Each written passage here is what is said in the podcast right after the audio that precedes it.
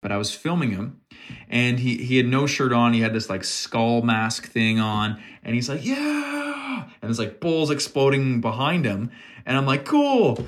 And like, "Let's go." And he's like, "Yeah! Yeah, Mexico." And I was like, "Go, move." And he was just like still like staring at me yelling and the camera was down and I was like, "Bro." And I went to go grab him and the fuck the bull hit him from behind and the bull fell over and the fire and and I that's that's how people die in the festivals Oh because they don't pay attention. They're drunk, they get hit by a bull, the bull falls on them and then they just get torched or something.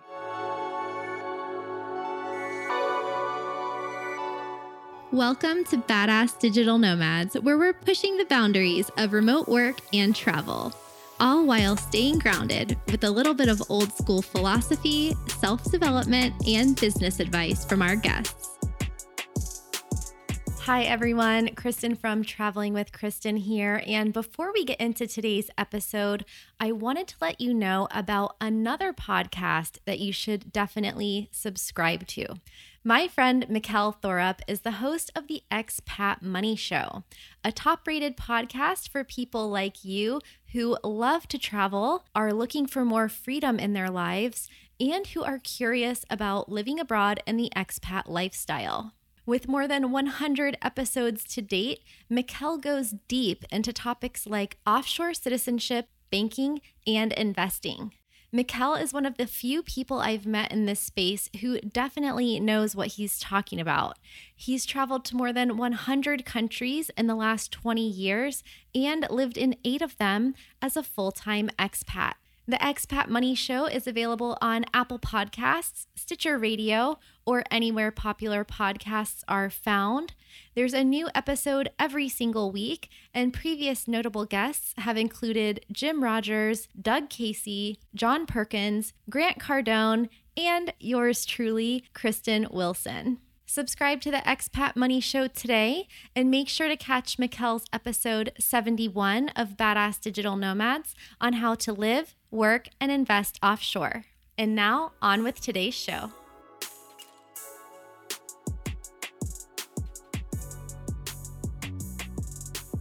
Hi, fam. It's your girl, Kristin Wilson here, and welcome to episode 92 of Badass Digital Nomads. Today, you are going to learn how to fight the fear and do it anyway from the fear expert himself, Mike Corey of the YouTube channel Fearless and Far. Mike is a former biologist turned travel host who used to live in a cockroach infested apartment in Canada where he had to share a bathtub with a 70 year old man.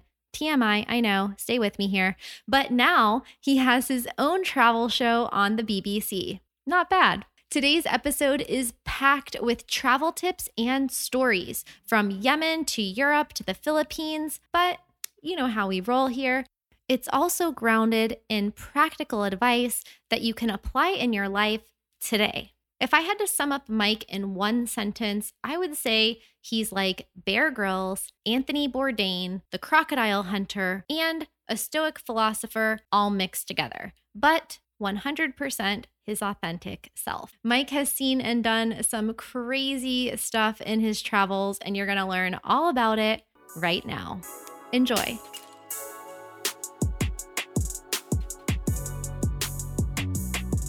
How many years were you traveling and living this lifestyle before the pandemic happened? And then how did you adjust this year? Yeah. I've been doing this I've been traveling for 10 years. I've been doing this job professionally, like full-time career for about 7 now. And that's changed over the years what exactly I was doing. In the beginning, it was travel filmmaking, so I wasn't really on camera. And then it was more photography, landscape, and things. And then it shifted more into YouTube, where it's it's the channel. And now I do more TV uh, and also still YouTube.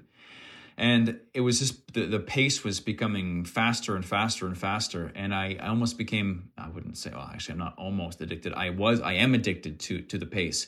Often I equate this life to being on a speeding train holding on with two fingers just barely being able to keep up and just to understand like before the pandemic kind of shut the whole world down in early march I kicked it off in Mauritania doing train hopping in the Sahara. There was an iron ore train that locals ride that people can ride too. And like, where the hell is Mauritania?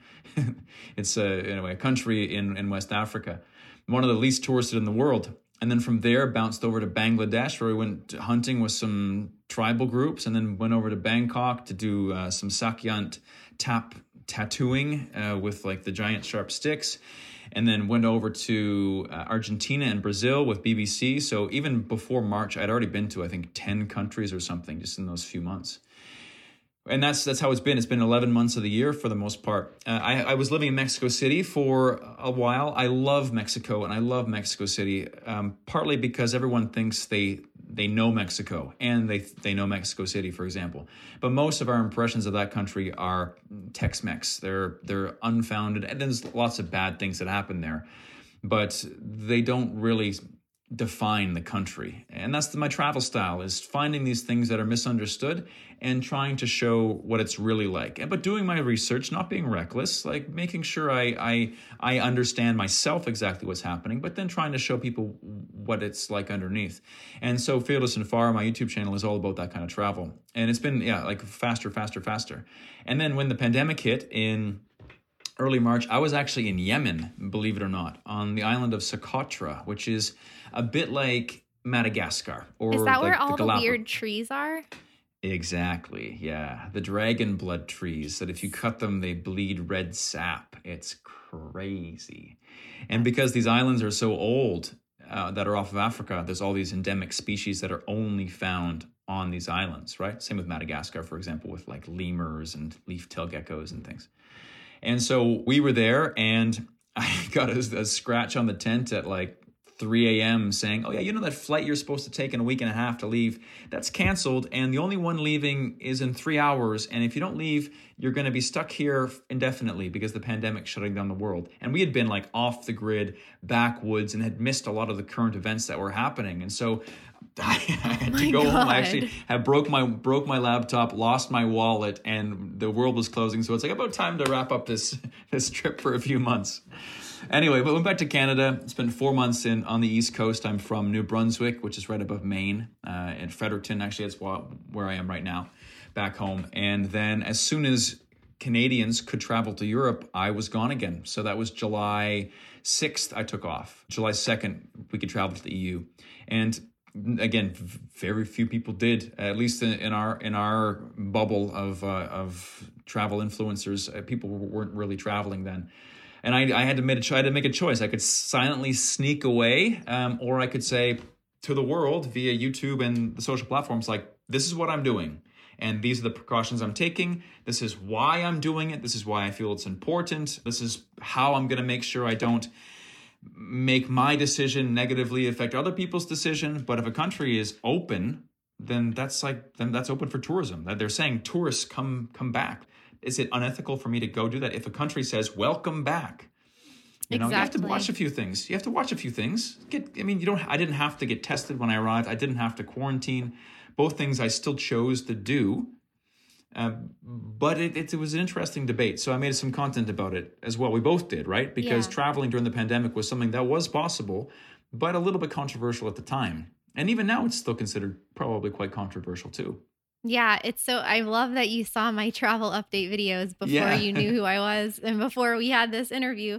Yeah, I'm still getting comments from people like don't travel and it's irresponsible, but I'm of the same mindset as you. Like if a country is open and they put forth their entry requirements and you can meet those requirements, I think that it's responsible if you go as long as you abide by their rules and take the appropriate precautions. And then on the flip side, there's these countries that are suffering economically because they're cut off from tourism and their lifeblood. So I do see both sides of it. What was it like? Uh, where did you first go during the summer? Which countries did you go to? And what was it like compared to pre pandemic? Right. So I flew from, so again, from my hometown here in Fredericton to Toronto, and then from Toronto to Frankfurt and then um, went immediately to Poland, actually, and then spent a month in Poland, uh, a month in Romania, went over to the UK, actually, to Scotland for a week for a BBC television shoot, came back, and then did a month and a half in Turkey. Also, and uh, there was also another month in Germany there as well, where we traveled around a little bit too. so a lot of that part of the world, and it, it was. I didn't know what to. I didn't know what to expect. I I knew that I was going to take the above and beyond. I was going to go above and beyond to take precautions that weren't even necessary of me, just to make sure I had all my bases covered. And also, so if I was going to be showing that I was traveling, showing it, I also demonstrating that hey, if you know, just make good choices. And also, it's really nice to go above and beyond because you never know where your dirty feet are being tracked around, right? Mm-hmm. I didn't know if the locals would be upset to see me. I didn't know if they'd be kind of like leper, you know, the foreign traveler in their homeland. I, I didn't know what to expect. But honestly, some of the most difficult parts were going to like getting tested in like for example in Cluj in Romania and then but because we were going to go to a remote part so wanted to make sure that we, we were covid negative and then going up to these remote parts and then meeting these like sweet old people um, who were like with I mean, have our masks on and trying to keep distance and just film, and then them them like offering food and like taking you by the arm, and you're just like, Ugh because they, I don't know, that maybe they don't have the luxury to be able to lock themselves away. Maybe they don't care. Maybe they, I don't know what the deal is. But it was it was weird for me because I, I realized that social interaction is really important for travel. It's not just about like landscapes and mountains. It's about meeting people and having these really cool moments with the you know the babushka when she gives you vodka or whatever it is, or you're playing chess with the guy in the park, right? Like and those were always a bit strange especially i myself being much more cautious than the locals often were and then what do you do um, exactly you know like and people think like if you're wearing a mask around them then you think they're dirty and sick and it's just it got a little bit strange when you got to some more of these remote communities. Yeah. And i always wanted to make sure i was yeah. So it, it, at times it was difficult only only for that because again, I, I, always love to show appreciation to people who go out of their way, and that's what travel is, especially in these more remote countries, like again, like Romania, for example, where they don't see that many tourists if you go out of outside of Dracula's castle, and and I'm always so used to really making sure people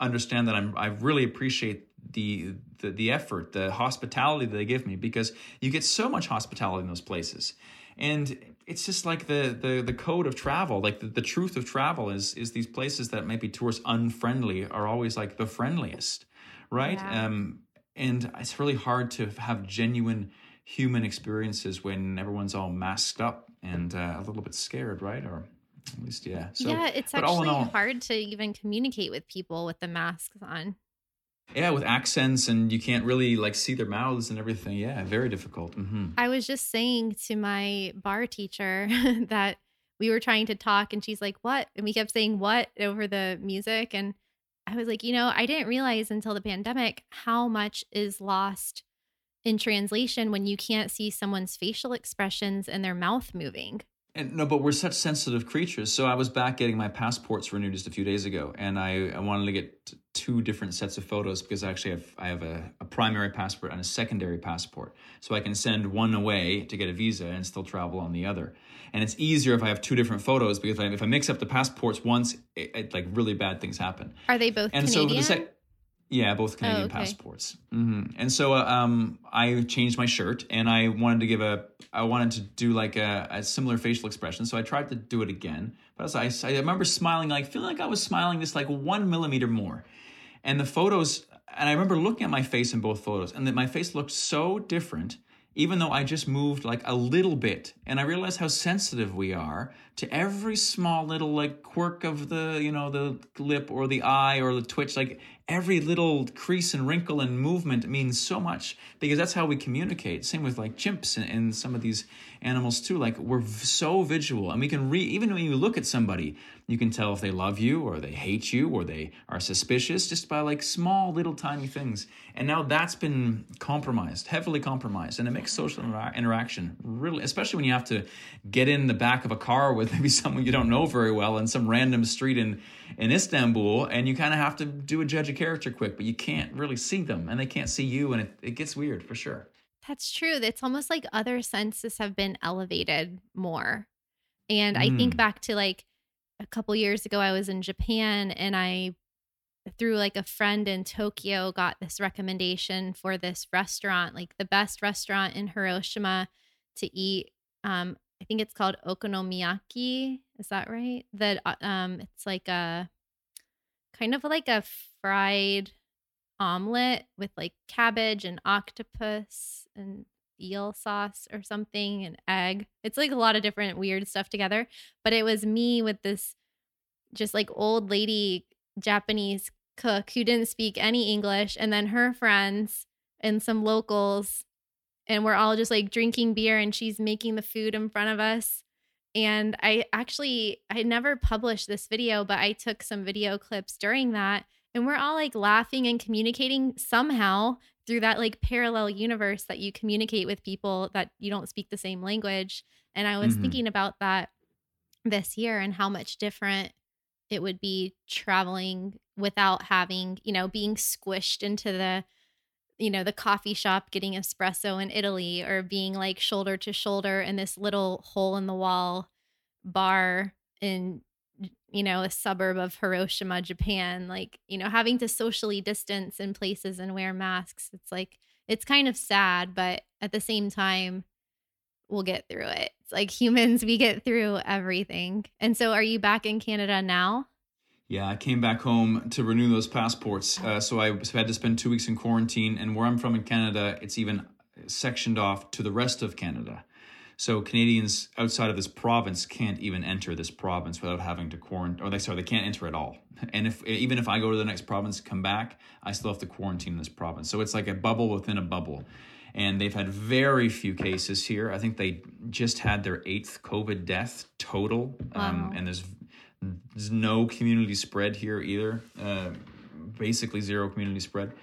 So it's a, it's a different world, uh, but everyone's still very afraid. Um, but that's what happens when you watch the news all day. You mm-hmm. know, if mm-hmm. you if all you see is just COVID, COVID, COVID, COVID, COVID, then all you think about is COVID, COVID, COVID, COVID, COVID. And then, like, for example, I went into the store uh, uh, yesterday and I walked by somebody and I maybe got a little bit too close and she jumped and like, like was just shocked that I, I had walked within like, it was like within two feet of her or something. And she's, oh, imagine living that, that, that life. Uh, I, I think as travelers, maybe our, our baseline risk is just used to being a little bit higher than normal. So we're used to having our, foundation cracked by whatever it is. Uh, but some people don't have that, and I guess I'm not saying it's not serious and we shouldn't worry. And, and but I, I spend my life speaking about fear, and there, there's fear is this infectious poison that completely destroys your life, and we don't realize how much it affects us until it's almost too late.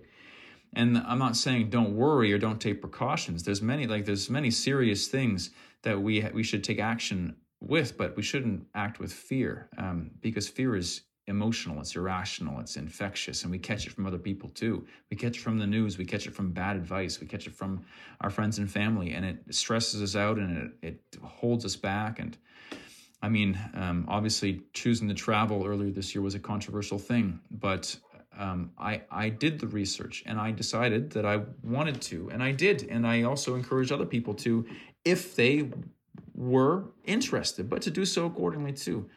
But fear is one of those things that, I, I, feel now is, is even more infectious than the virus. Um, and it, it, we're not going to see the effects of this very soon either. It's going to be a slow kind of systemic problem as well, where eh, there's going to be a lot of depression. There's going to be a lot of, you know, a lot of problems resulting from this. Yeah, let's talk about that because I actually just recorded a video the other day. I haven't published it yet, haven't finished editing it, but it's about kind of my reflections on the US living here this year after being mm. gone for almost 20 years of my life. And one of the first things I noticed was the fear and the outrage. Well, I noticed like a lot of the just the stuff, right? Like the materialism and the convenience of the US in particular, even more so than Canada. But then after that was just the like prevalence of the mainstream media and how everything is at an 11 when it comes to fear and outrage. It's like these are the two, these are the root chakra, like lowest vibration emotions. And it's being like pumped into the the collective consciousness of the country 24/7 and so that's where people are operating out of. And it's like, let's take it down to like a five, maybe. Like, let's take it from an off the Richter scale to somewhere in the middle. And I noticed this with my friends who have been here, you know, since high school and haven't lived abroad. I notice it with my family members, like, no offense to my parents, but it's like I have to catch myself before I start to buy into that because we are a product in some part of our environments. And when you travel mm-hmm. at the mm-hmm. pace that you and I have traveled for so long, you become more objective and independent in some way because it's you're not in a place long enough for it to really impact you. Like if you went to Australia, you wouldn't pick up an Australian accent, you know? Like you would just pass through and you kind of like figure out who you are not as a reflection of where you live or what you own or what you have and you just become like you and your kind of mm-hmm. unadulterated self. But then on the extreme side when you travel full time for so many years, you can also kind of start to lose yourself in a way. But coming back to the US and not having lived here since college really made these things very apparent to me. And even what you were saying about how like not caring when stuff is uncomfortable or when things go wrong. Like I just moved into this apartment um over the weekend and like it was super dirty and like everything was broken and the hot water heater has been broken for the week. And I just like nonchalantly told the landlord there's an infestation of flies and like it was crazy. But I've been in really way worse situations. So, and I just told him, and he's like, wait, so you've been going this whole week with no hot water? And I'm like, yeah. Like, I mean, he was like blown away. He's like, oh, so sorry. And I'm like, no, it's no big deal. Like, I take cold showers anyway. And you know, I've like lived in places with no hot water for like a year or something. Like it's not a big deal and it's Florida, mm-hmm. it's not that cold. But I think just like I don't know, just kind of having this layer of indifference to like the small minuscule things and like keeping the big picture in mind. I think that travel has given me that. I don't think that I had that perspective before and I have talked about in the podcast before that it took me a good like seven to 10 years of unlearning what I thought was true in the world and replacing it mm-hmm. with a new paradigm that I thought was more accurate with actual reality and not with propaganda and not with my cultural upbringing and things like that. So, long question, but yeah, what has your perspective been on like coming back to Canada after all of these years and seeing it from this global perspective. Yeah, so this town I'm from has maybe I think it's like sixty thousand people, fifty thousand people. I'm actually from a, a, suburb outside of that, so there's even less here, and not a lot of people travel here, travel the world who are from here. And just exactly like you said, by traveling, you you pick up things, and it's like I think you're when you're born, you're gifted this lens of the world, right? You didn't choose it, you just have it. Like the cartoons you watch, the school you go to, what your parents say, who your friends are and that's how you see the world. And i think a lot of people at least this is my story i didn't really feel like i fit in. I didn't really know the lens i had of the world was not so clear. I couldn't clearly see my place. And that stayed with me until i started traveling. And then i realized that i can pick up little pieces of, of lenses around the world. Uh, you see different religions you see different foods you see different languages and, and ways of acting and, and you kind of piece together the ones that fit, fit best for you and you can create your own lens of the world and that does stick with you forever. And then it, it, with that i was able to find myself and find my voice and find my brand and ultimately my happiness.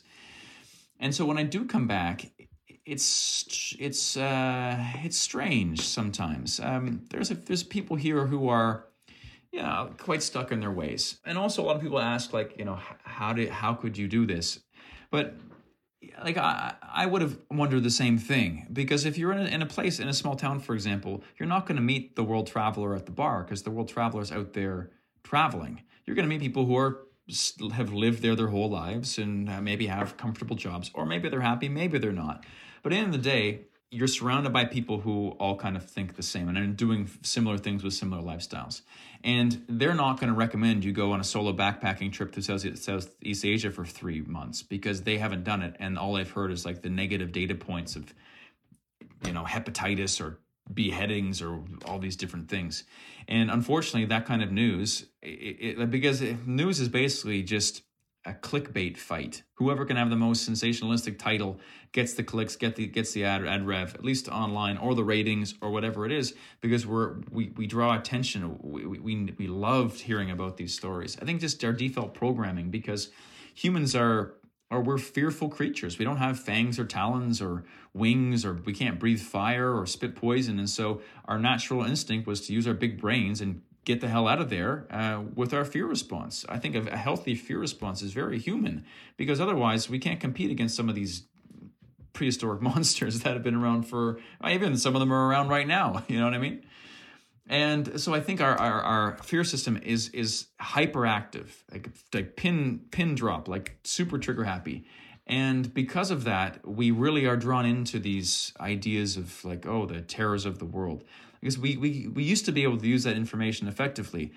Now I feel like I don't know what the default tribe size was for humans when we were living in tribes. Let's say a couple hundred or something. And if one dude gets bit by a snake, then you have like a rough understanding about like you know okay one guy dies from a snake or two or five or ten this is the risk level in this tr- this default tribe size but now our tribe is like 7 billion and we hear everything all of the time but i still think our like lizard brain is is programmed to think on a smaller level so when we hear that there's been a tourist kidnapped in indonesia we think like i'm never going to indonesia again for like a decade two yeah. decades right yeah because but it's it's it's like I guess our risk assessment is all out of whack. Like how many how many millions, hundreds of millions of tourists go to Mexico every single year, right?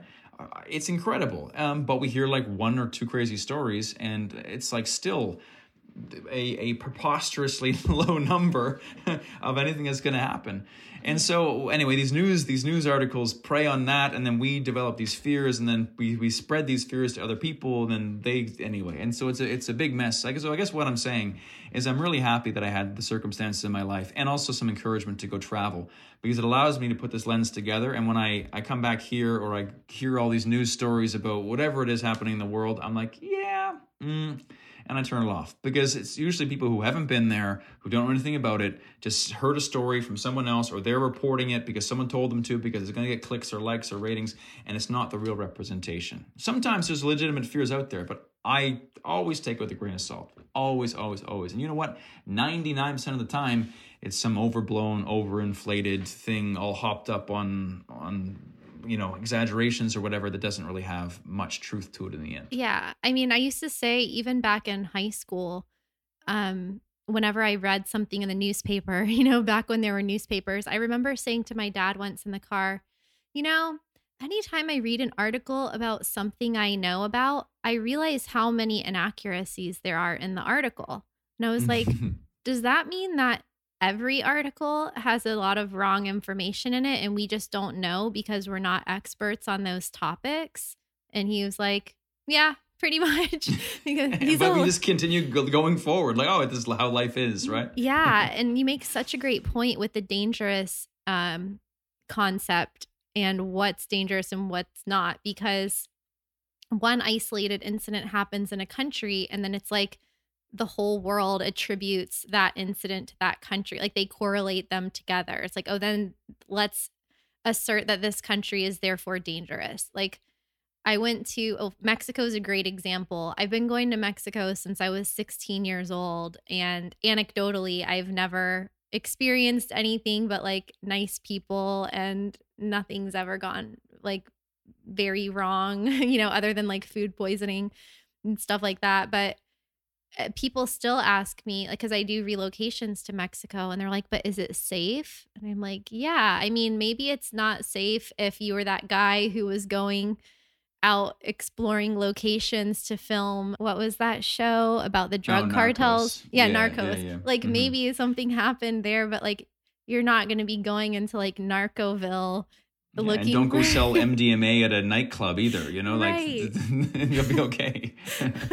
but otherwise, like you're 99.9% of the people in every country are like to use what is it? Trump always says this, they're good people, or you know, like Mexicans, maybe some of them are good people. It's like, no, 99% of the human race is good people because we're all humans. And then there's like a few bad apples in each country because of just putting up on the distribution. pedestal. Yeah. Yeah. Mhm. So I don't know if there even is a dangerous country. Like I would go to uh, Eastern Europe as a good example, like in the Balkans. People are like, oh, aren't you afraid to go to like Serbia or Bosnia or Sarajevo? I'm like, you mean because there was a civil war there, like In, like, back in the 90s? and they said that in Nicaragua. I lived there for a year. And I'm like, yeah, Mm. it, maybe it was dangerous in the 80s during the revolution, but like not anymore. But people just like time is frozen in their heads. And so they just think, well, yeah, because there was the Bali bombing, then that means Bali is dangerous from now on or something. And so do you think, like, how many countries have you been to? And are any of them really dangerous? I mean, you've got the Global Peace Index, you've got some countries that obviously still have like military presence and things, but what's your perspective on that? And just going back for one second, I like I like to think about it this way: uh, if there was you know a tourist a tourist that got shot in Seattle, would you still go to Florida? You would Yeah. like it, they're they're really far apart, right? Um, but why do we not think that way with other countries? Really, you know. And so, um, but that's that's kind of how our brains work. And of if you only hear about Sarajevo, actually.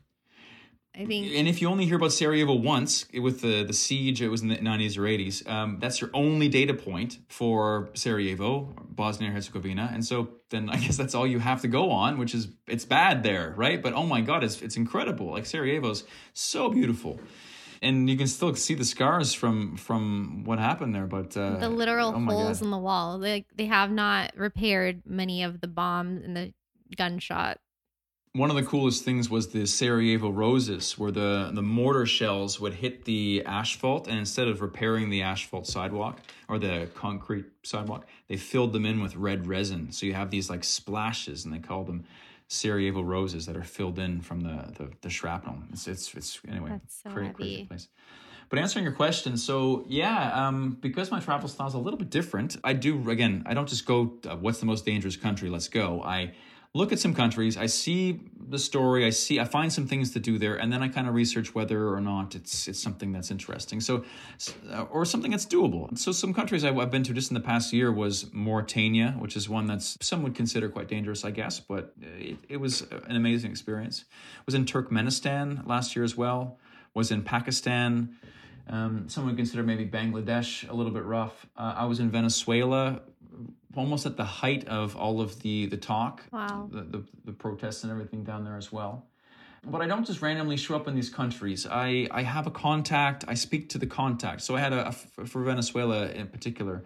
I had a friend of mine who had been living there for six years or, or five years teaching English, and he's he's a white Canadian guy and he takes his motorcycle and drives it around and and um, I had the opportunity to go. He invited me, and so I talked to some friends. They're like, "You can't, you can't go to Venezuela. You can't, have you seen the news?" But I talked to my buddy who lives there, and he's like, "Listen, man, not gonna lie, like in Caracas especially, it's rough. I've been biking around. I can't tell you anything for sure, but I can tell you that it's fine. There's a few things we might have to, you know, just keep, keep, keep you know, watch. There'll be a couple extra police checks, but we'll we'll have a good time, and I'll make sure we we everything's fine. And so I went down for two weeks and saw like Angel Falls and did a little road trip around, and it was like Venezuela is one of the most beautiful countries I have ever been to out of 70 or 80. Wow. Uh, it is incredible. Like, um, I guess I thought Angel Falls was like a one off. So the hi- highest waterfall in the world is like a kilometer. You've seen it in the movie Up. But on the way to Angel Falls, you have to take a like a six hour boat ride. There's like hundreds of Angel Falls, just a little bit smaller. Like th- there's these beautiful table mountains and these spouts of water just falling off these tables left and right the entire way. And you're like, how is this not like a world class attraction? It's because of the government and, and the Yeah. problems. But it, it, it's it's like Avatar there. It's it's incredible. Um, I couldn't I couldn't believe it. Wow. Yeah. Rolf Potts says that like the the bucket list destination is just like the jumping off point for the actual journey. It's like you can get inspired to go see one place, but then it's what you see before and after and along the way and all of the detours that really makes it special. Exactly. Yeah. And over and over again when I visit these these countries that people don't go to very often, it's just incredible how much kindness and hospitality you receive. In Mauritania, we we were receiving oh, eight to ten invitations for tea every single day. Uh, everyone was just kind of fighting over who was going to take us to to to have tea, and they have this strange tradition where they will pour the tea back and forth for 15 20 minutes to like build a froth up because the frothier the tea like the more important the guest is. And you always have to have three rounds of tea so it's always going to be like an hour. Anyways. You're like we have then, only so many hours in a day. And the first time you see it, you're like wow this is so cool. But after three days of tea it's like let's, let's move it let's move it along.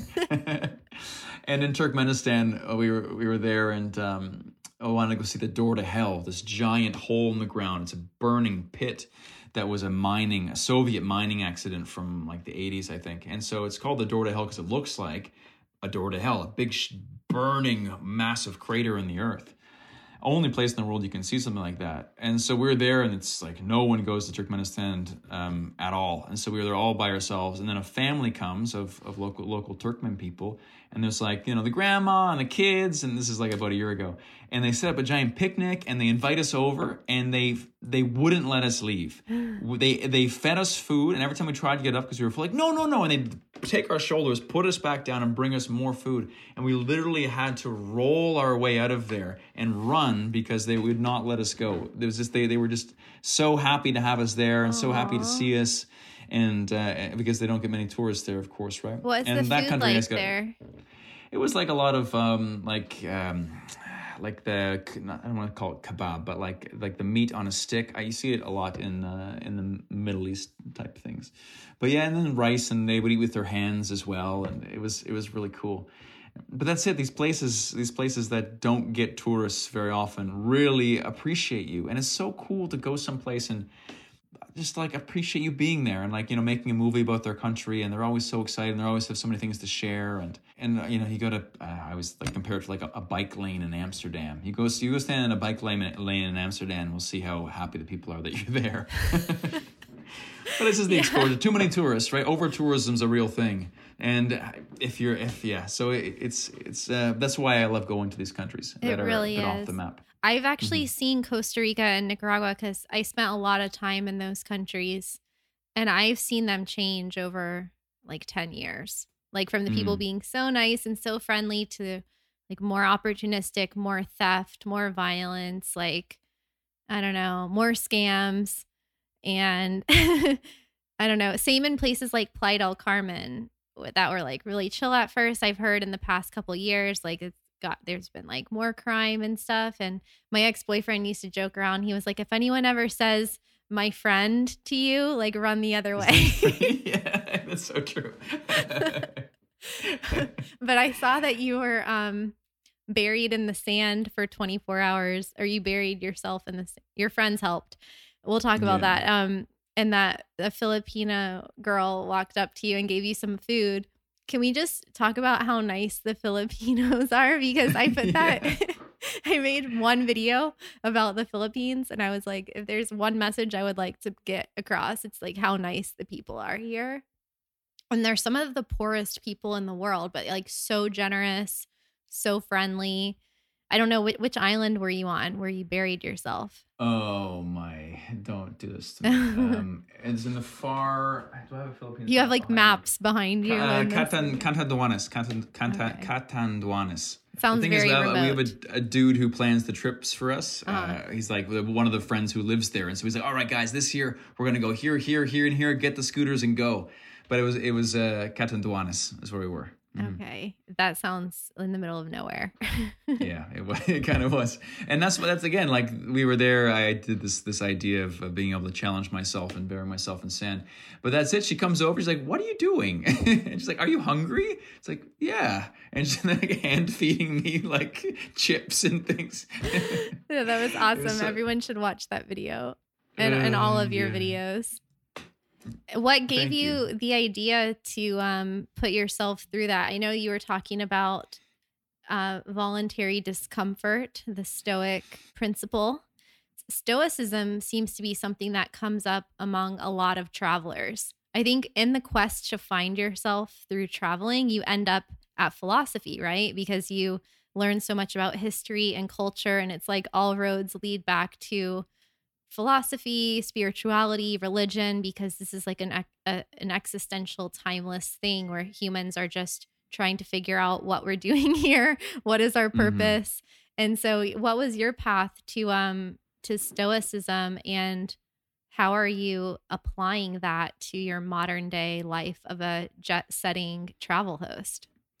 Yeah, well, like you said uh, a little while ago about you know he didn't have hot water, and it's like okay, well, like I'll, I'll message him, and he's like, you didn't have hot water for a week, and it wasn't a big deal because you you've, there's been times you haven't had hot water for a week, a month, and it's like okay, let's get it let's get it fixed, but you don't need it, and when you start cutting all these ties, these things you think you need, you become more bulletproof, right? And at the end of the day, it's just all about being happy. That's kind of the point to life is if you can if you can if you can make it through your 60, 80, 100 years being happy, that's a that's a uh, that's a win, right? It's not easy for a lot of people, for most of us, but that that's what we're trying to go for here. And at least for me as well with this travel stuff, one of my my, my actually my first big trip ever was to Indonesia, an island off of Sulawesi. A few islands. It was called the Wakatobi um, island chain, but there was one we were on doing some research projects. I'm a biology graduate, and my first trip was like going with some scientists to help them, like a fresh newbie traveler, never really left North America so much before, or especially I was in Europe maybe, but not not to the other side of the freaking planet. And so we were there, and there was no water, and no running water, no power, and no mirrors. And we were there for three months.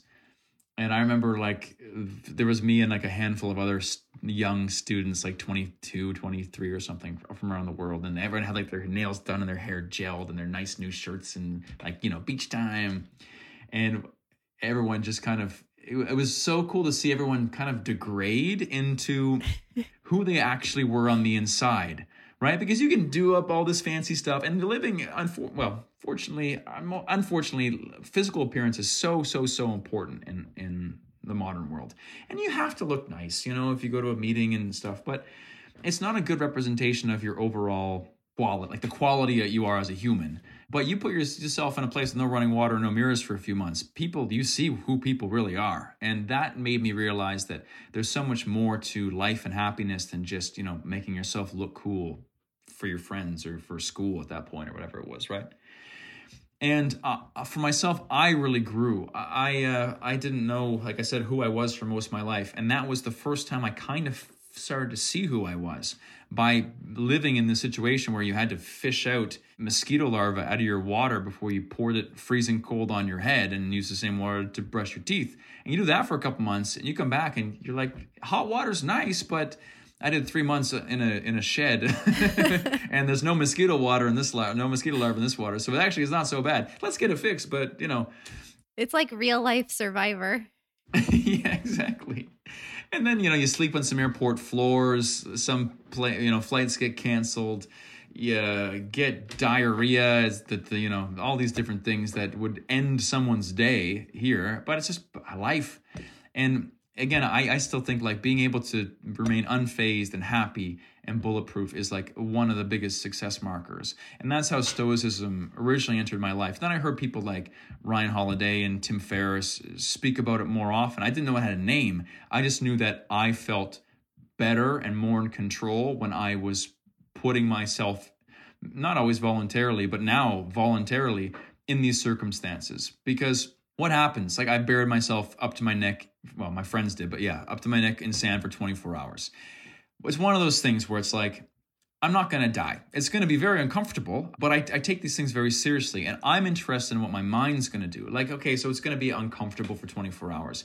If I can make it through 24 hours of being quite uncomfortable and the boredom of just being sitting there and, you know, and all that, what can't I do? You know, if you can, if I can put up with hell for for, for 24 hours, willingly. Like when life comes knocking with its own hell, I I know I'm better equipped to handle it.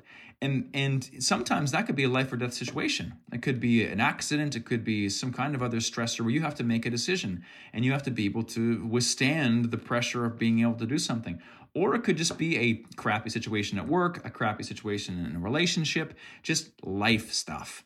But by putting yourself in these voluntary hardships, you become pretty bulletproof. And if you can maintain that steady mast in the wind, you you can maintain that happiness, maintain that productivity, maintain that those relationships, those whatever it has to be. You believe in yourself. You believe you can persevere, and the world's you know the world's not going to come crashing down uh, around you. The most prominent example of this uh, is um, a couple years ago. I again because I have this brand called Fearless and Far, and I told you before we started recording, it's called Fearless and Far because I had a phobia of public speaking my entire life, and now I have a, a YouTube channel, a television show, and all these different things. So I, I've done the whole trajectory. Like I know what it's like to be blackout terrified, and I know what it's like to acknowledge fear being there, but still choosing to do it anyway. And because you can never really be fearless. Like I don't ever say I'm fearless. I just say I like fighting them, and I've realized that it can be a companion, not a not a force against you. So this opportunity, opportunity, this this situation presented itself a couple years ago, where I was talking to a friend of mine who had done some of my tattoos and stuff, and she had got into body suspension where you suspend yourself by hooks. And I saw it and I was like, wow, what the hell is that? And I was like, I messaged her and I was like, like, why are you doing this to yourself? and she's like, well, actually, I, we do it all the time, and it's one of the most like powerful, cathartic things I've ever done, and it really helps me work through these hardships. And if you ever want to come, you can come watch if you'd like. And I was like, I can come watch. And she's like, you can even come do it if you'd like. It's it's safe. I mean, we make sure we have all these medical procedures and for like bloodborne diseases, and we're all tattoo artists and piercers, so it's really really safe. And you only go a few inches off the ground, and if one you know nothing ever happens, you can have like two people hanging on one hook, but we'll give you four or eight, and it, you know it's very safe. It's just we want to make sure that you can you can stomach it, so you have to watch someone before you want to try. And I was like, oh my god! And so here it is, Mister Fearless and Far, being like if I know I'm not going to hurt myself, and I know that it's just a scary thing that sounds like I just don't really understand it very well, and I want to be the example of doing these things that are voluntary hardship, then oh, I should probably I should probably do it. And so if you look, there's like a souvenir on my on my back wall. A hook of of uh, actually suspending myself. And let me tell you, I made a video about it. I posted on YouTube it was one of the craziest things I've ever done, but I I I understood why they do it. I don't need to do it again. Try everything once and exactly once for some circumstances, but it was really cool to tell the story and and actually understand like wow, there's a really powerful thing. And it's not just some freaky kids that have decided to do this. Like it's an it's a practice that happened with the Dakota Indians in the states for a long long time.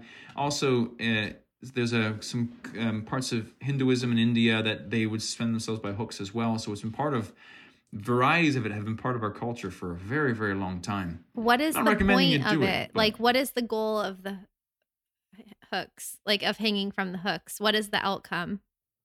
So the, the what what was explained to me, um, and also ex- it's exactly what I felt. Is it feels like you are flying. Number one, um, number two, it feels like all of the negative energy is being pulled out of you. And I know it doesn't, that's kind of maybe like hocus pocus kind of talk, but like just the physical feeling, because no, nothing ever pulls you that way. It's an emotional, like heartstring, like deep down in your core, like never, never been touched there before, feeling of this like pulling.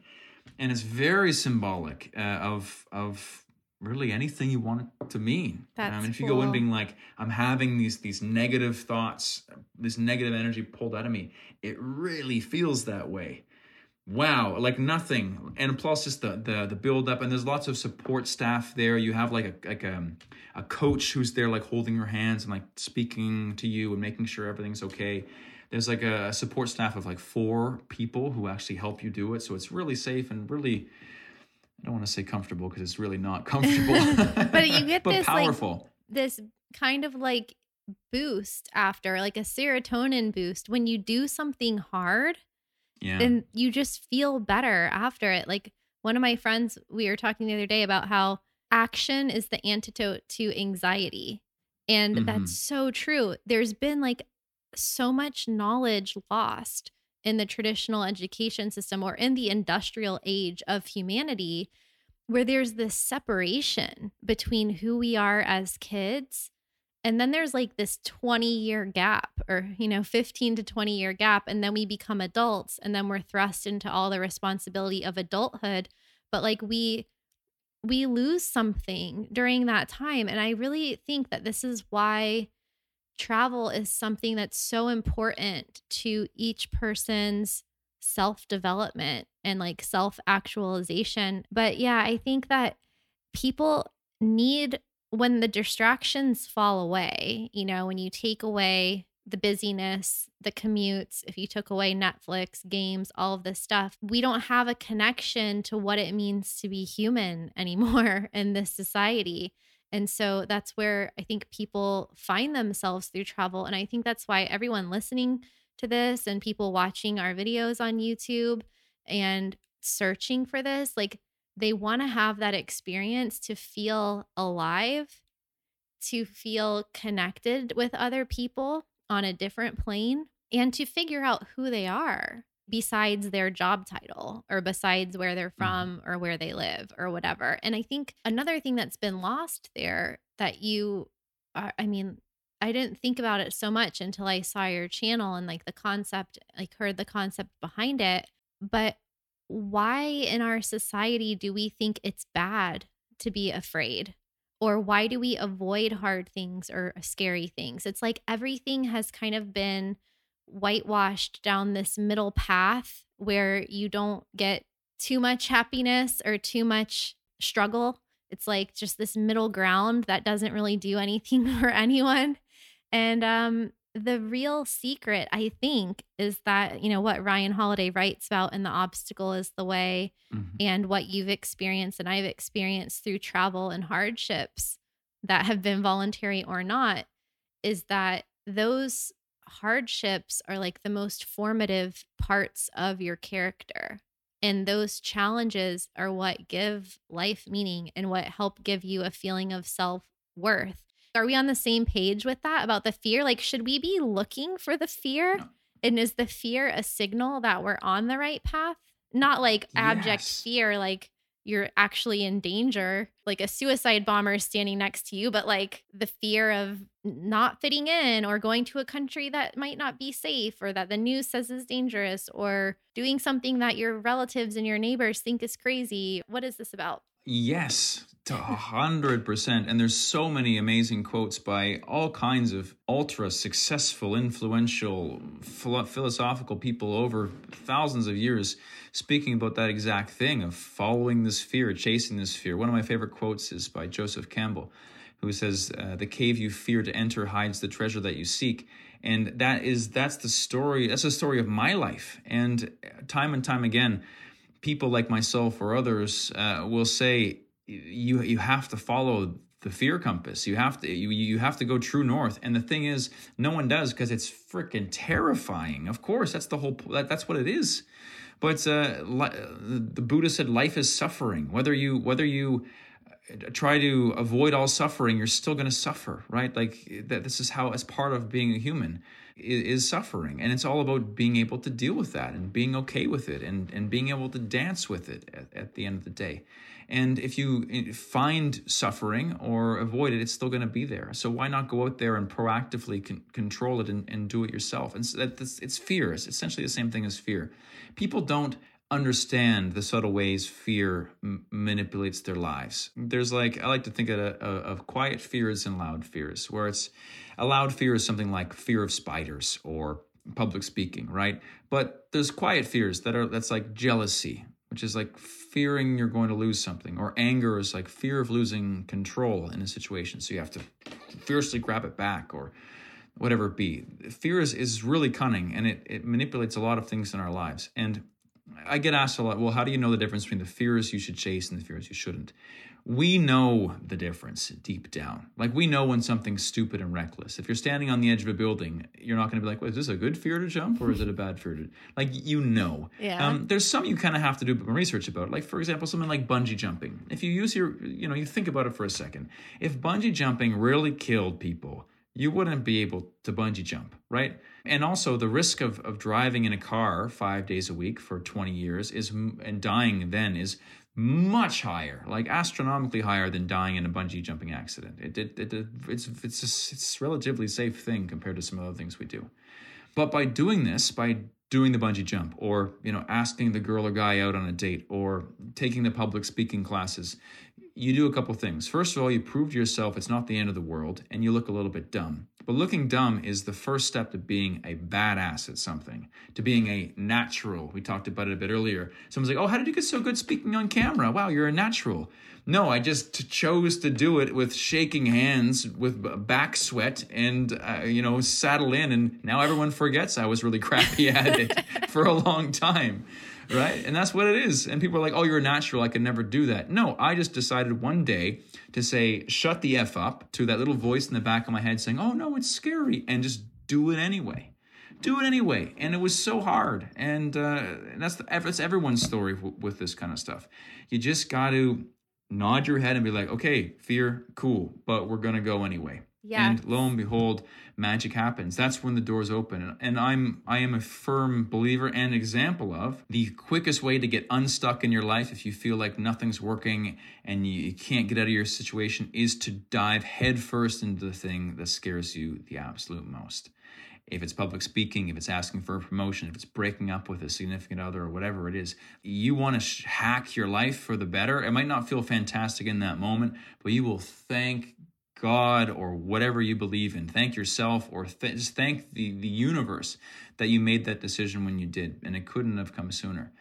And like I said, I, I, I was terrified to speak my entire life. And now, now it's my full time career. And I, I am able to travel full time, getting paid to do this only because I did the thing that I absolutely never wanted to do in my entire life. The thing I thought I was the worst at, the thing that I would literally black out and not remember what I said when I was forced to do it and have panic attacks and anxiety attacks in school and have to leave in the middle of class because I thought the teacher sometime might call on someone to read. I, I, I would just feel like I was going to pass out and I'd have to leave oh the class.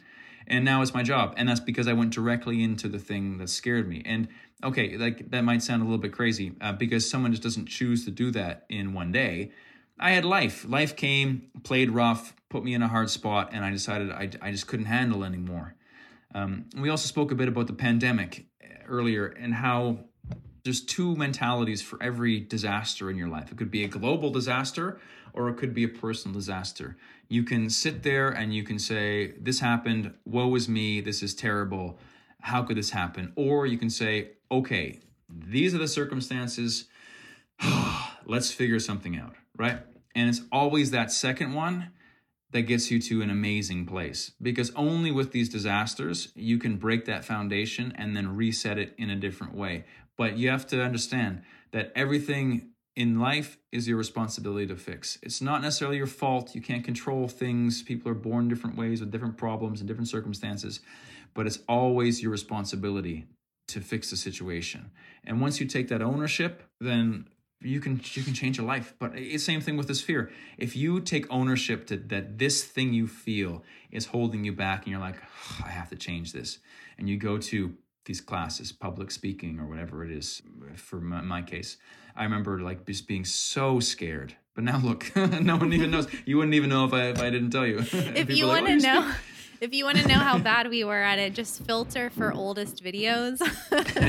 yeah, exactly. On YouTube, I leave those up there. It wasn't that. Bad. But even then, the thing the thing about those ones is you can just take out the bad takes. So that the like Yeah. me saying my name wrong 19 times and you pronouncing your middle name wrong, whatever you said, is not there because you can do 19 takes or 25 takes. Use the best one and like, oh look, look how good, look how good it is.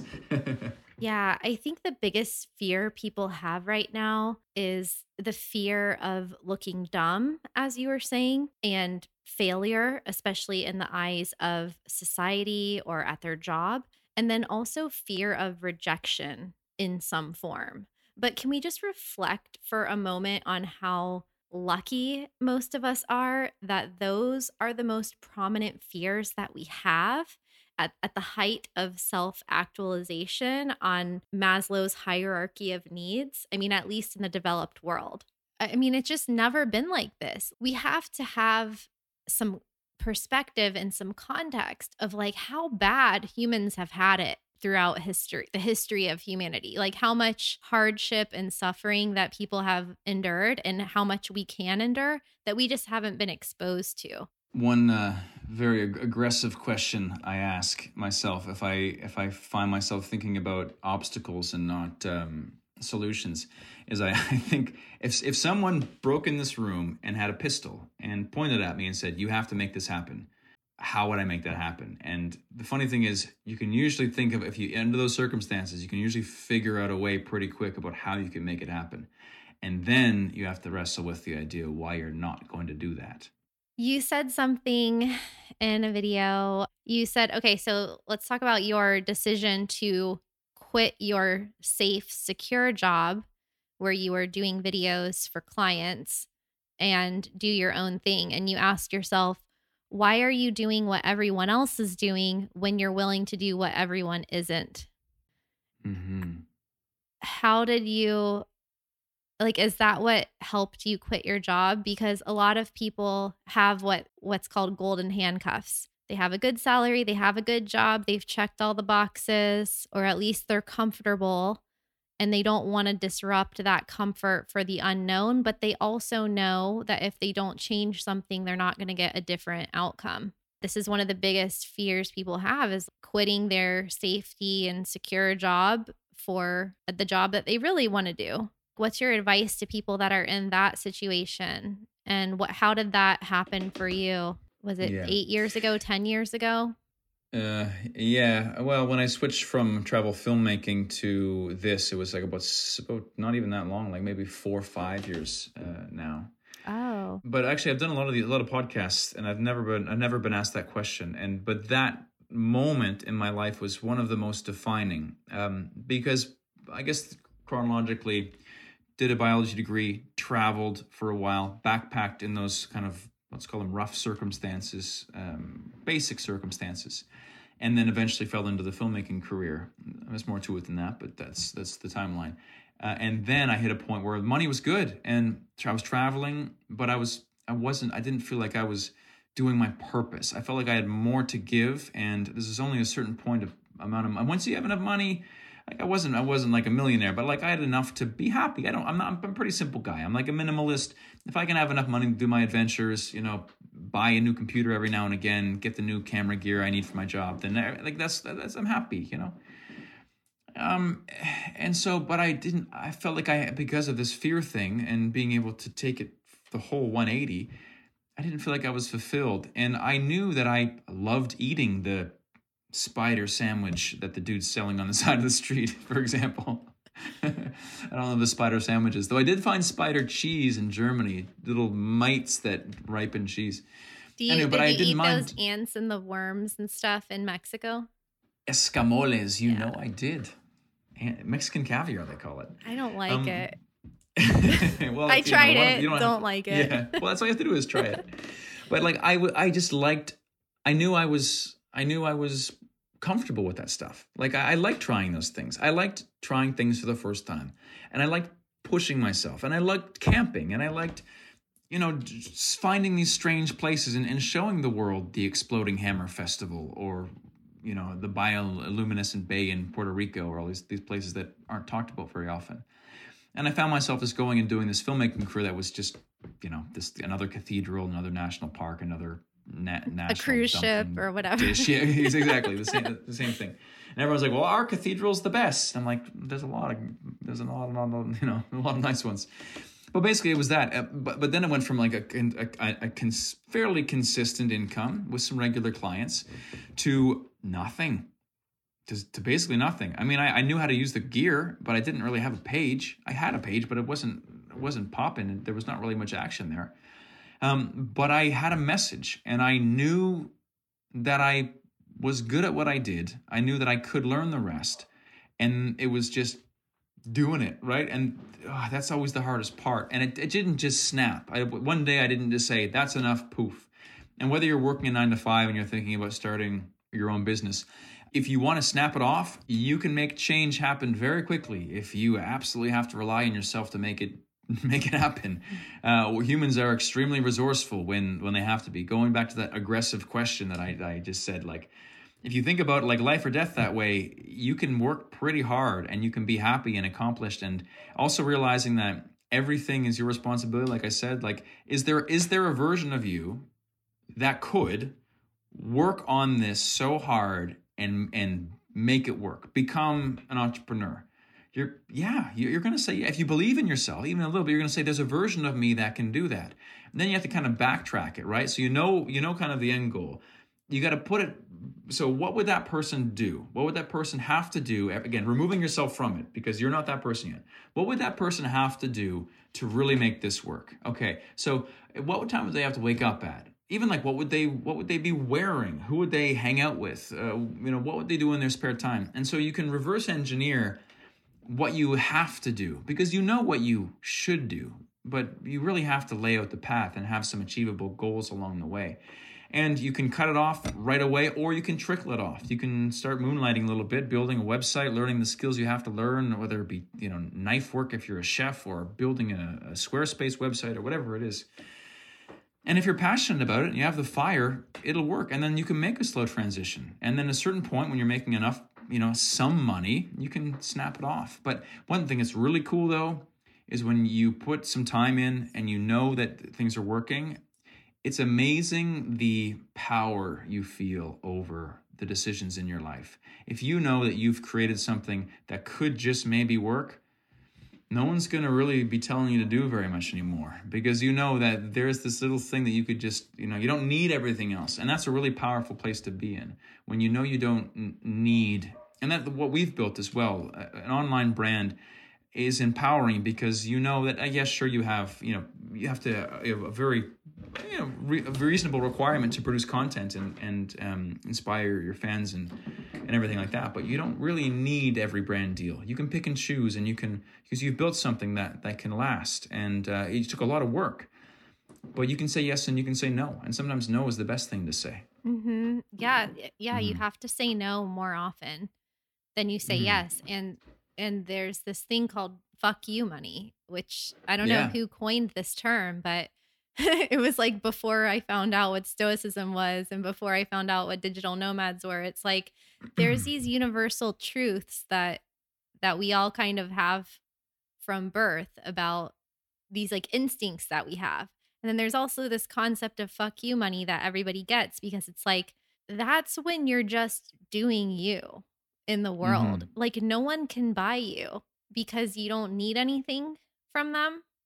And like you don't need them to eat or whatever. It's like when you have, when you're a minimalist like us, when you're a traveler, you're a minimalist, you're nomadic, whatever, you don't, you say experiences over possessions. yeah. I wrote this down.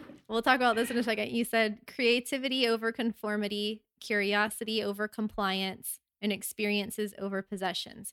When you're living yeah. your life like this, people can't buy you. So it's like I get mm-hmm. these emails all the time from people, and I'm just like, no, no, no. And then there's like two or three things per year that I'm like, yes, because mm-hmm. I already use that product. I've already talked to people about it. I've already been promoting you guys for free. So, like, it's a great fit for us to collaborate on something.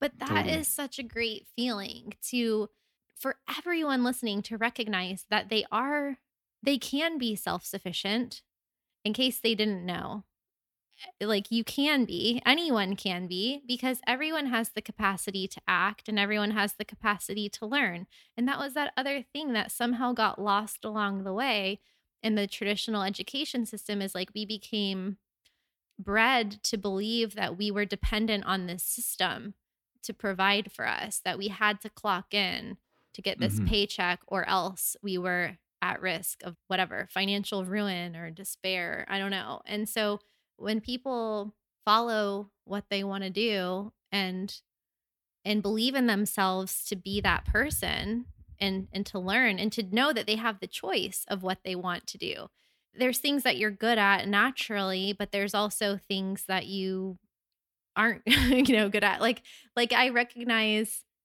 i'm not very good at math but i'm sure if i tried hard enough i could be a mathematician but it would be a big struggle and it's not it's just not my thing. And but Mhm. there's other people out there that that comes naturally to. And so i think if people just think about if they could be good at whatever they wanted what would they want to be good at? And then work backwards from that. Like what do you have to do to be a good writer? What do you have to do to build an online business? What do you have to do to be a filmmaker a videographer like you have a biology degree neither of us went to film school and Mhm. neither of us have connections in Hollywood or something. We just decided this is what we wanted to do. We were passionate not just about traveling, but about sharing how to travel with people. And then we just Mhm. did it eventually after many, many years of like Mhm. pumping ourselves up and like trying to convince ourselves to act. And that's what I told some of my patrons this year because they're like, oh, why haven't you been traveling?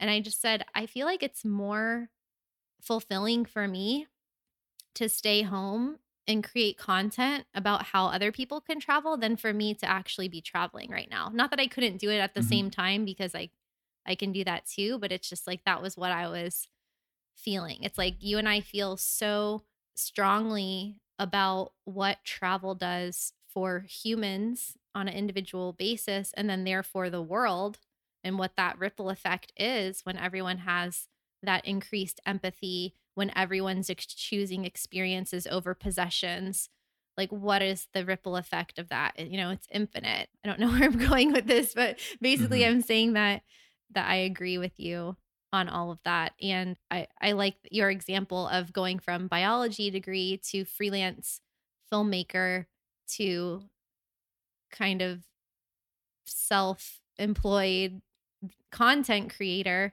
who's now on the BBC with your own show and you have all of these other things that came out of it that just never would have happened if you hadn't have acted. Like you could still be working on a film crew filming cathedrals, getting that paycheck. We wouldn't be having this conversation. Uh, Millions of people wouldn't have seen Mhm. and been inspired by your videos. And it's just like when people follow what they're supposed to be doing, what they know inside they're supposed to be doing, that has such a major impact that you can never predict what it's going to turn into. And taking it back even a, st- a step before that, there is a, very, let's say there's a, a hundred alternate dimensions out there. In 98 of those, I'm I'm still the guy who didn't do what scared him most. That's what most people do. Most people, if they're scared of something, they never do it. There's a very high probability that I never would have done that. And I just think like, what if I what if I actually never decided to take those public speaking classes, knowing that I was so scared? I don't know what the hell I'd be doing now. I have I I I have no idea. And that was really like almost a coin flip because I almost didn't go. Like I I was like I parked and I was in the driveway uh, of the place. I did I was like sat there for 5 minutes. So like are we I can't do it. I can't do it. I can't do it. And then I kind of closed my eyes and and walked in. But I want to go back just one quick second to this the fuck you money thing because it, that's a really important idea that people need to understand too is that doesn't have to be like you can buy a yacht you know? That all that is is like there was a point that i i know i wanted to make this work and I, I knew that it was important and i knew I, I had to go to toronto for example. So i got the shittiest hotel in toronto. I had to share a bathtub with a 70 year old man because my place did not have a shower. His didn't either and there was no shower in the actual communal bathtub. So it was me a 70 year old man and some guy who just used it for trash storage who used to drink on the front porch. There was three of us there all sharing one bathroom with no shower. So this old man would would take a bath. I would go take a bath after him and then i'd go back to my apartment with cockroaches in it and record my videos because that's what i needed i, kn- I knew i needed to be in toronto. I knew i didn't have that much money and I had to spend it on camera gear, but I had fuck you money then. Mm-hmm. I my my expenses were I was eating like oatmeal and boiled eggs and like beans and like but I knew if I did that, I would have enough to have to be able to make my own decisions. And that was fuck you money. Oh, yeah. It's not it doesn't have to be it doesn't have to be like luxury cars and and and living this it can be as simple as that. Just being able to reduce down your necessities to a bare minimum to know that you can be able to raise them in the future. But again, that ties very easily into stoicism as well being able like I've lived off beans and I've I've slept in a hammock in a jungle for 2 months in the Amazon covered in bugs and cockroaches. And I mean while that wasn't ideal and I didn't know they were there when I moved in and signed the 1 year lease. Wait, you signed a 1 year lease in a hammock? no, no, no. This is a this is oh, at this oh, oh, uh, other, the other other place. place in Canada. Yeah, yeah, yeah. Uh, and as as many times as I as I called to have them anyway, it just was a, anyway. Um, but I, but that's what I need to do to make it work. Like, and that, but I had, I had lived, I had chosen to live in worse than that. I'm not, I wouldn't choose it again. Um, but sometimes you have to just suck it up and do what you have to do because you're thinking in the future. And with stoicism and this voluntary hardship thing, you can callous yourself to these minor, insignificant things that really are inconsequential. Yeah, so the water's cold, so there's a you know a couple extra roommates, or there's no actual shower. but you know that you know I'm here to get this thing done, and I have a, a bigger aspiration. Um, and boom and that's that's what happens and that that's what fuck you money can look like too is that again not as glamorous as the ferrari and Yes. and all that but it, but there's there's levels of it for sure. Thank sure you for making that distinction because I don't want people to think that that's what it means. It just means that Mhm. that you can't be bought because you're okay with whatever standard of living that you have to have to make Mhm. it happen. And i could go find the projects i wanted to do and not have to say yes to all this other bullshit that was just going to distract me I would Mhm. happily eat oatmeal for the next 5 years if I could just do my videos. I don't care. Hey, it's Kristin. If you're liking this episode, I would be so appreciative if you could help the podcast grow by leaving a review on your favorite podcast platform or by sharing the wealth. Send this episode to someone you think it might inspire or share it with your friends on social media. Badass Digital Nomads wouldn't exist without listeners just like you. Thanks for your support, and now back to the show.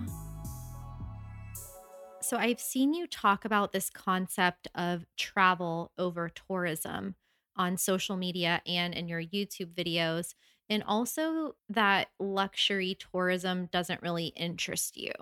Can you speak to that a bit? basically what spurred that is because uh, i had just finished this train hopping experience early this year in mauritania which we slept on iron ore while rocketing like 60 kilometers 70 kilometers an hour through the sahara desert uh, for, for like yeah 20 hours something crazy and had a great time didn't sleep much. But it, uh, and uh, wasn't comfortable the entire time but left it being like what the hell was that? And it was so cool. But I was talking about um, luxury travel and travel in general, and I got a Instagram DM from somebody um, when I was speaking about just travel and and and they're and they I realized that they didn't really they were confused, and so we talked a bit more. And this this poor girl, and I I, I realized there's probably uh, so many people out, out there who she's I think she's quite young, maybe like 16 or 17 or something, thought that travel was only the floating brunch in the in the flower petal bath overlooking the jungle in Bali. Only the fancy white sheets hanging in the jungle mist. Like that's all the travel she ever saw. Because when do you ever see anything else on Instagram? No, all you do, all you see is this like supreme luxury Yeah, travel. that's a good And she so she was like getting mo- all this money saved, like thinking that she had to go spend thousands and thousands and thousands and thousands and thousands of dollars for one of these getaways to travel. And that it hurt me because if you like the flight, okay, the flight's a little bit of an unavoidable expense. There's ways you can make it cheaper, but like that's that's it. But once you're someplace, man, you can, I met a guy just in Turkey last month who was living off of five British pounds a day, and he was making it work. Like, and he could do it in Turkey. And Turkey's not not not that expensive, but it's not the cheapest country either. Like, and oh, um, and that's really what it is because you find yourselves in these situations that might not be comfortable. You meet really cool people. You have hilarious stories. Like, you're not going to have an amazing story going to an all inclusive resort. You know, you know, someone so might drink too much tequila and, and fall asleep in the pool. um, but you're going to have a better experience couch surfing, backpacking, staying in hostels, meeting people, staying up late, going skinny dipping, or, or whatever it is, right? Those are the memories and the people and everything you're going to remember most. And there's nothing wrong with these with these all inclusives, for example. It's just different. It's not really travel. You are going to this bubble, this controlled bubble where everything is kind of fake. And yeah, it could look like authentic, but in the end of the day, it's it's a contained, created experience for you. And if you're going just to blow off some steam because you got some crazy like Wolf of Wall Street type job or whatever, and you just want to take the family and not worry about planning or food, like that's that's what that's perfect for that. And there's a place for that. Yeah. But if you're looking to actually grow and see the world and and get to know yourself and have good stories, that's that's not it. it. It's a whole different experience. And I guess I used to judge people from going to like resorts, for example, because I'm like, oh, I should go backpacking. But it's it's good to go. Some people never go.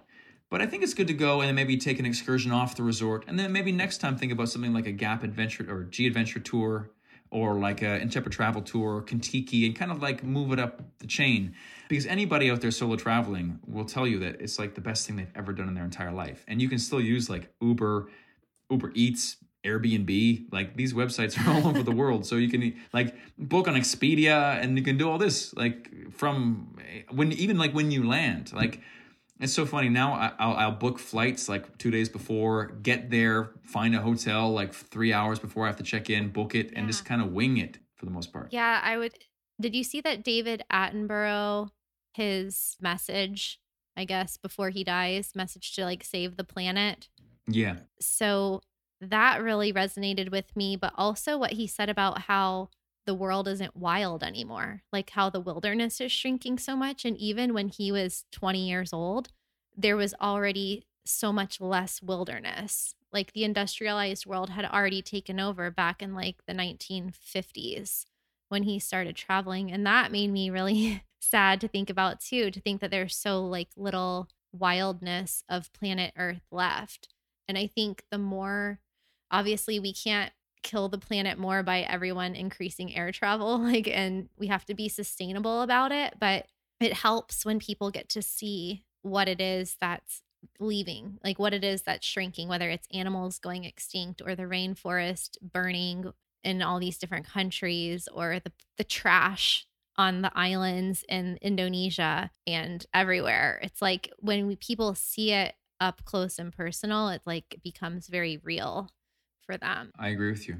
Uh, I think I think it's personally I think it's short sighted to see it as increased air pollution from travel because you t- yeah someone life someone's life changes and the the, the the the decisions they'll make for the rest of their life will change after that trip and you have to be able to see it humans aren't very good about making choices about things we don't know or understand you know like we've our lives are so busy with uh, personal problems and and everything else there's not there's not enough room to add something. Unless we go there and we see like the plastic pollution on the beaches in the Philippines and Indonesia that's like literally two meters of just of miles and miles and miles.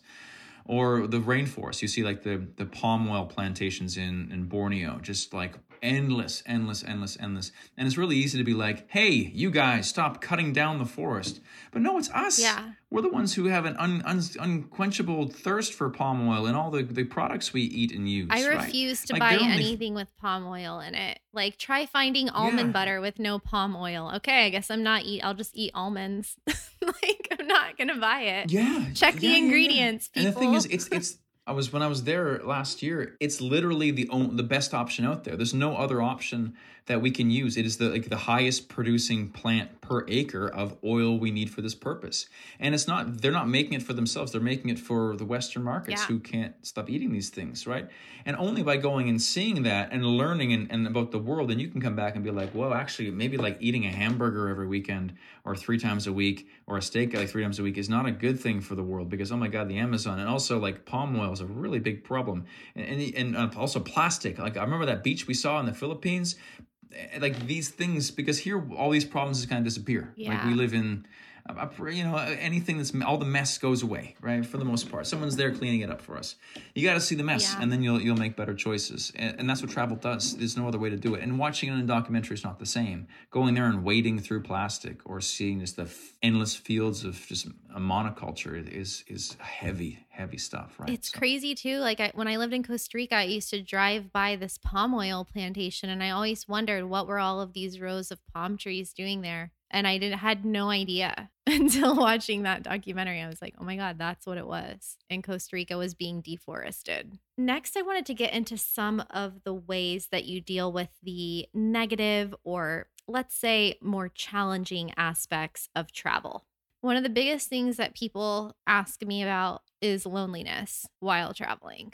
So I know we've touched on like feeling discomfort and that everyone has these universal feelings. You can you can be lonely in any situation, but how do you deal with that loneliness that comes when you slow down your travel pace and you actually feel it sometimes? Mm, that's a great question.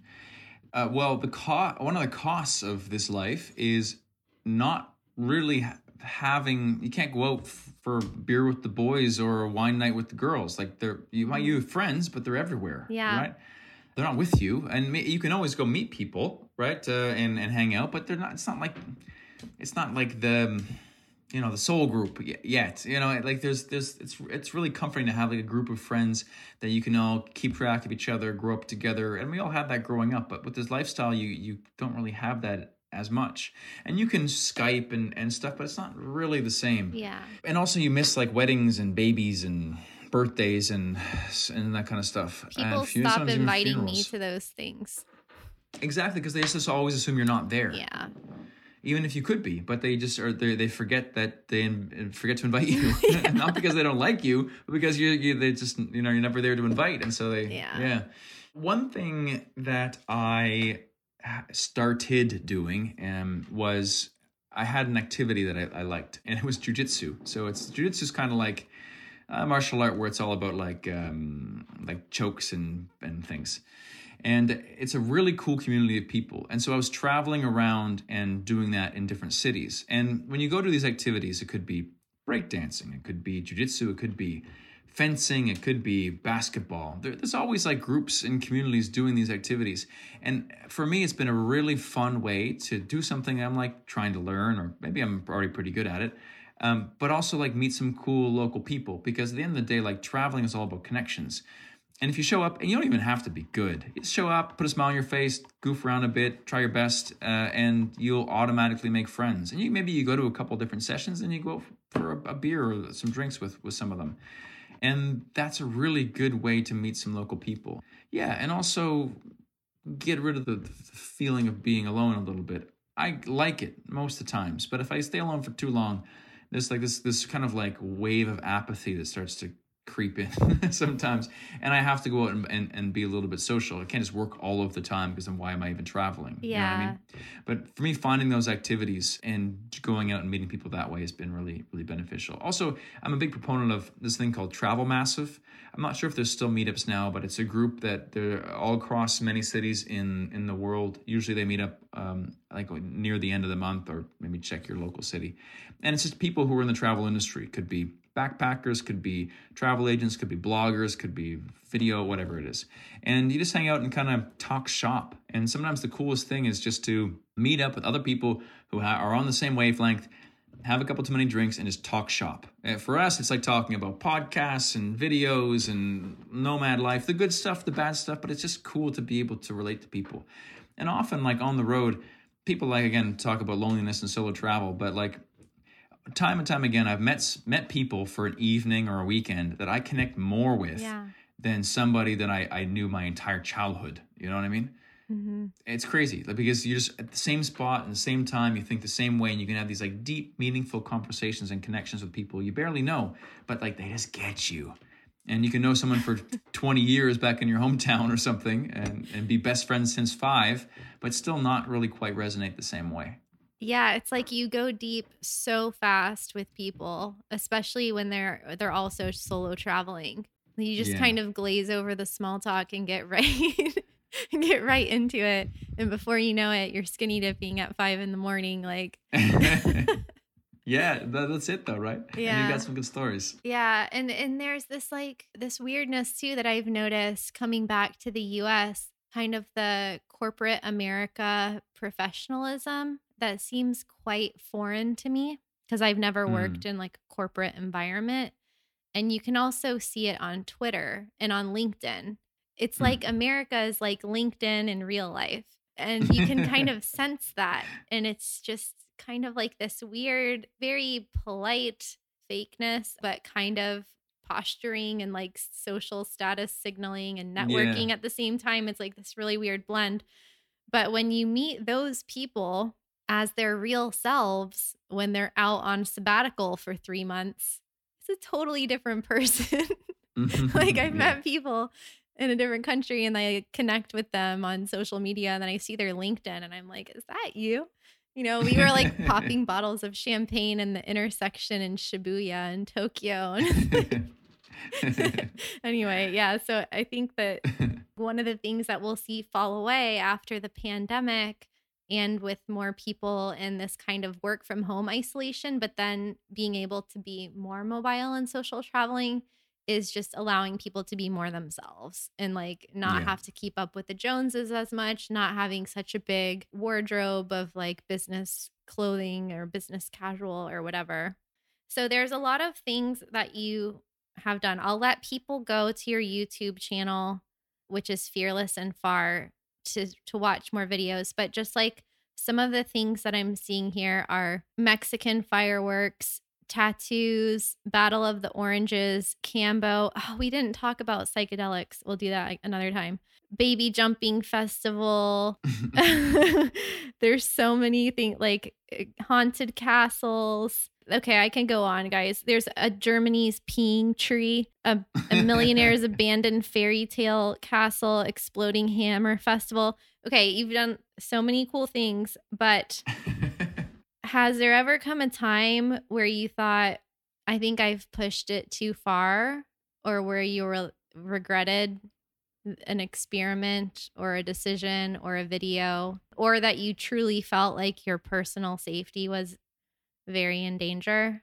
I, I some of the inventions on there that are someone could I get accused of being a bit reckless at times. But people, anybody who who knows me, especially people who have traveled with me, know that I meticulously research and plan and overplan. And I, another aspect of stoicism is like disaster planning, like planning for the worst but expecting the best. Yeah. Like just fear planning or whatever it's called, fear setting. Fear setting. And so I always think about it that way. It's like, do I really understand what's happening here?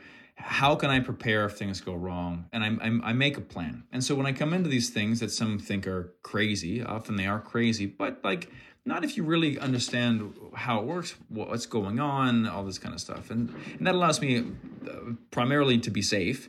And number two, get some really cool content that no one's done done before. And so one of the most one of the situations I was in where I felt like I'm in over my head was the uh, you had mentioned the Mexican fireworks festival. So there's once a year there's a one week long national pyrotechnics festival in Mexico, and it is about as safe as you'd imagine a pyrotechnics festival to be in Mexico, which is not safe at all. and the the the main event on the last night is called the Bulls of Fire. And so you know the the running of the bulls in Pamplona, Spain, Yeah. right? Dangerous festival. Yeah. So same idea, but instead of real bulls, they make these metal rebar frame bulls, fill them full of like model rocket engines and industrial grade fireworks, light them on fire, and then run them into the crowd.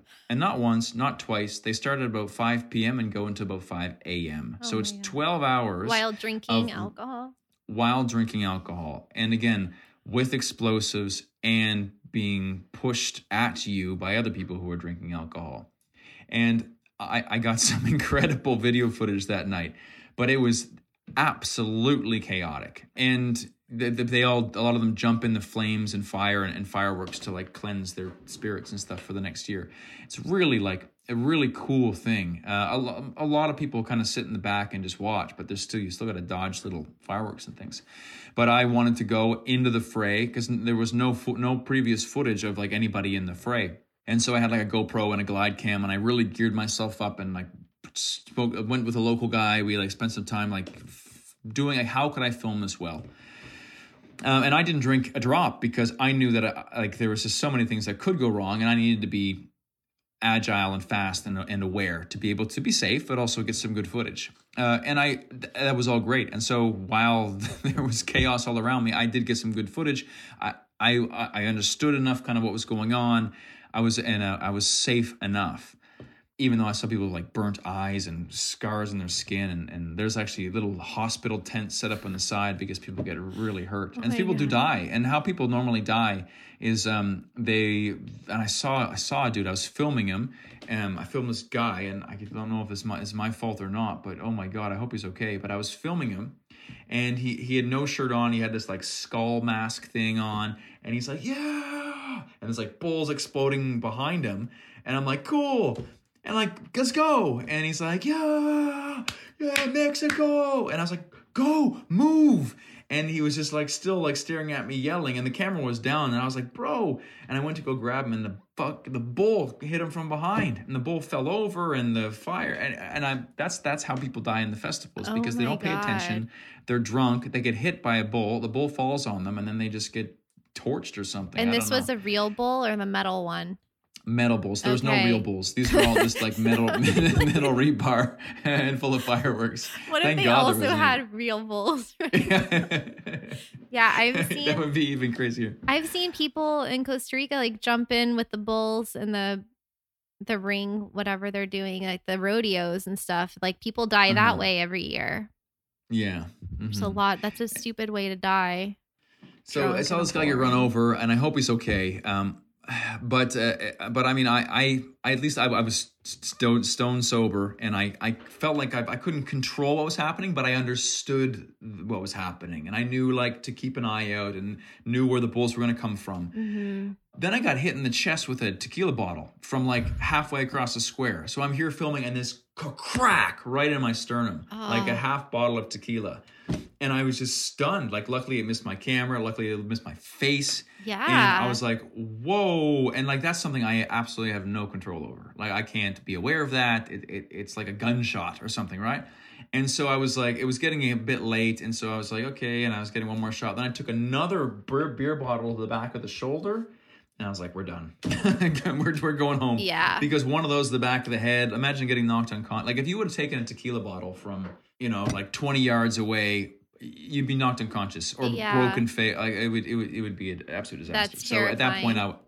I was out. I- I and your couldn't stuff, like you would have just been there. Like people would have just taken the cameras and run away. Like you, you know, like It, it was a mob. Um, yeah, or uh, yeah, yeah. So, or if it would have hit my camera, I would have destroyed the camera too. So, I saw was- a yeah, car wreck once that people went and stole the stuff from the car, the wallets off the people that were like Oh, dying. in the str- I was like, like the most horrible. so thing ever. disturbing. Yeah, so you you knew how to be careful. Um, that's pretty crazy. Well, what is um what is a country? You said you've been to about eighty countries and you've been to some pretty rogue, uh, remote places. But what is a, a place that you really liked? I know you mentioned Mauritania, but another country that you think is really underrated that um Yeah. surprised you. is not an easy one to go travel to. There's like zero tourism infrastructure there, absolutely zero. Same with Socotra, a beautiful place. Um, it's just you're you're camping basically uh, the whole time, which is cool. But like one place that I was at uh, about a year ago actually, that no one goes to. At least I'd never heard anybody going there before we went. It was Oman Oh, and um, no one ever talks about Oman. Really, it's in the Middle East. Like uh, maybe because it's next to Yemen and next to Saudi Arabia, that people are kind of like just assume that whole part of the world's bad. But like that country was so beautiful, and everyone was so friendly, and it was so safe. And for some reason, everyone spoke English. Like it's very Arabic, like very conservative, like burqa women with just like like completely covered with just a like yeah, just like exactly like completely covered, like very conservative um, Muslim country, but so friendly and so beautiful. And we did a road trip up the coast, my girlfriend and I, and it was like it was unbelievable. One of the best trips of my entire life. It, it was a little expensive, but not not not too bad. But like I would go back. I would recommend anybody go there uh, in a heartbeat. There was very few tourists there. Again, like just big open arms everywhere we went, and uh, it was so it was so cool. Yeah, Nice. Oman. And what Mhm. is the country that you um keep going back to over the years that you kind of feel like oh Mexico. Mexico and the Philippines. Well, Philippines, Indonesia. There's two places in this world that I've been to that consist that consistently surprise me. And as we've talked about, like I like to find the weird stuff. Both of those countries have endless weird, strange, fascinating things. And I try to dig it up. And every time I go dig up some, I find even more. I find even more and more and more. For example, I was there and we were I was trying to find some uh, spot to drink pulque. Pulque is like this fermented sap drink that they have, they have to use like a paint stirrer to stir because it's so thick.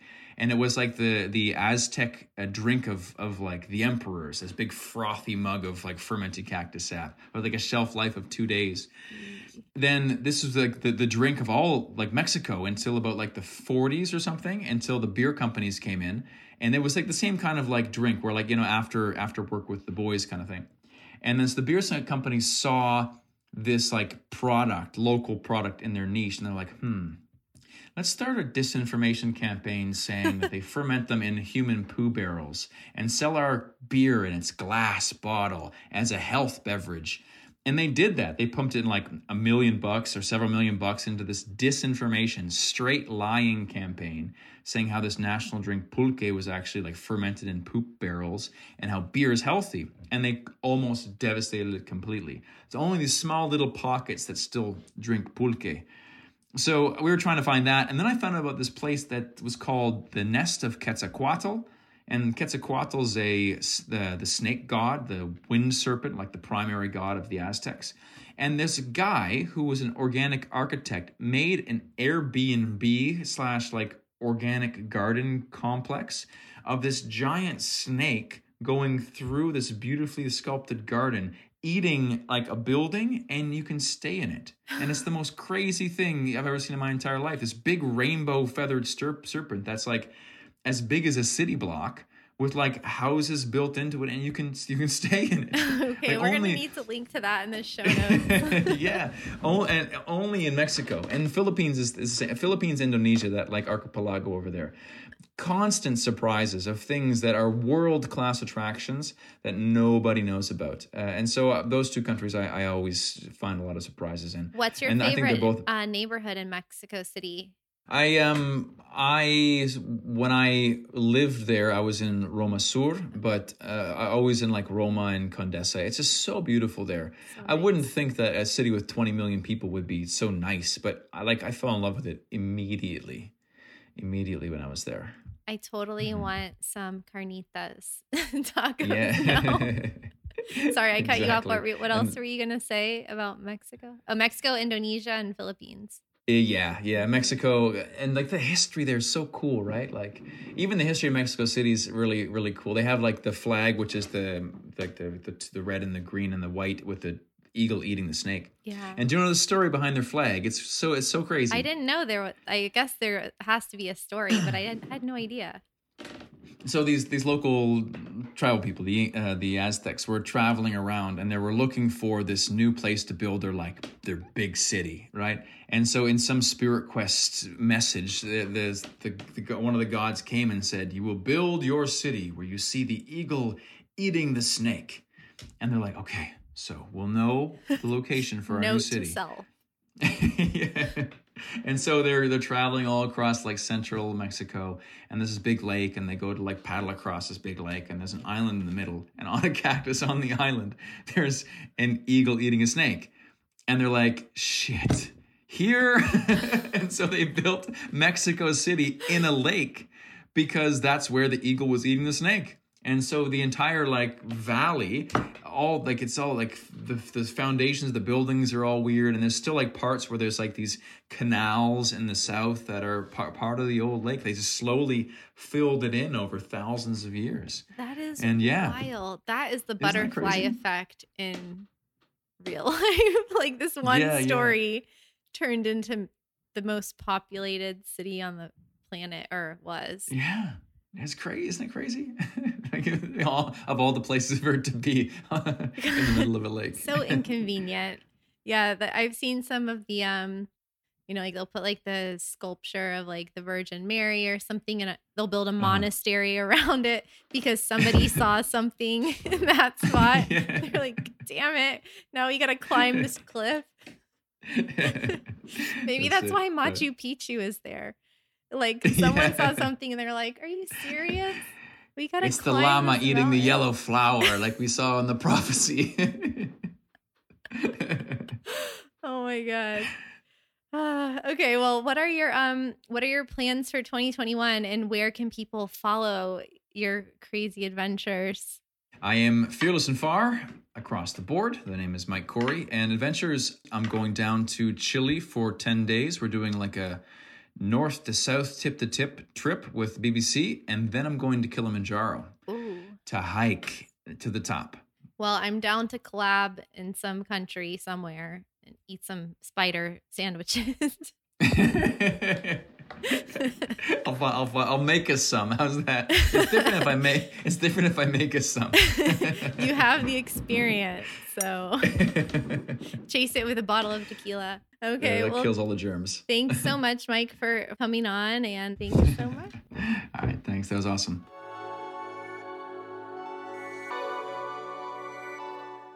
Thank you so much for listening. And remember to leave a review for the podcast wherever you listen and share this episode with someone you think it might help. And to further support the podcast, plus get tons of access to exclusive behind the scenes content, consider becoming a Patreon patron. For just $5 per month, you can enjoy early access to preview my YouTube videos, get exclusive patron only posts and personal updates that I only share on Patreon, join my private monthly live streams and live Q&As, and get behind the scenes access to private unlisted live podcast interviews or Zoom video recordings that are only available to my patrons. You also get the ability to vote on upcoming videos and podcast guests and can submit your questions for our guests directly. You'll also get discounts on merch and swag and many more surprises on deck throughout the year. And again, you can become a patron for just $5 a month at patreon.com slash traveling with Kristin. That's P-A-T-R-E-O-N dot com slash traveling with Kristin, K R I S T I N. And thank you for your support.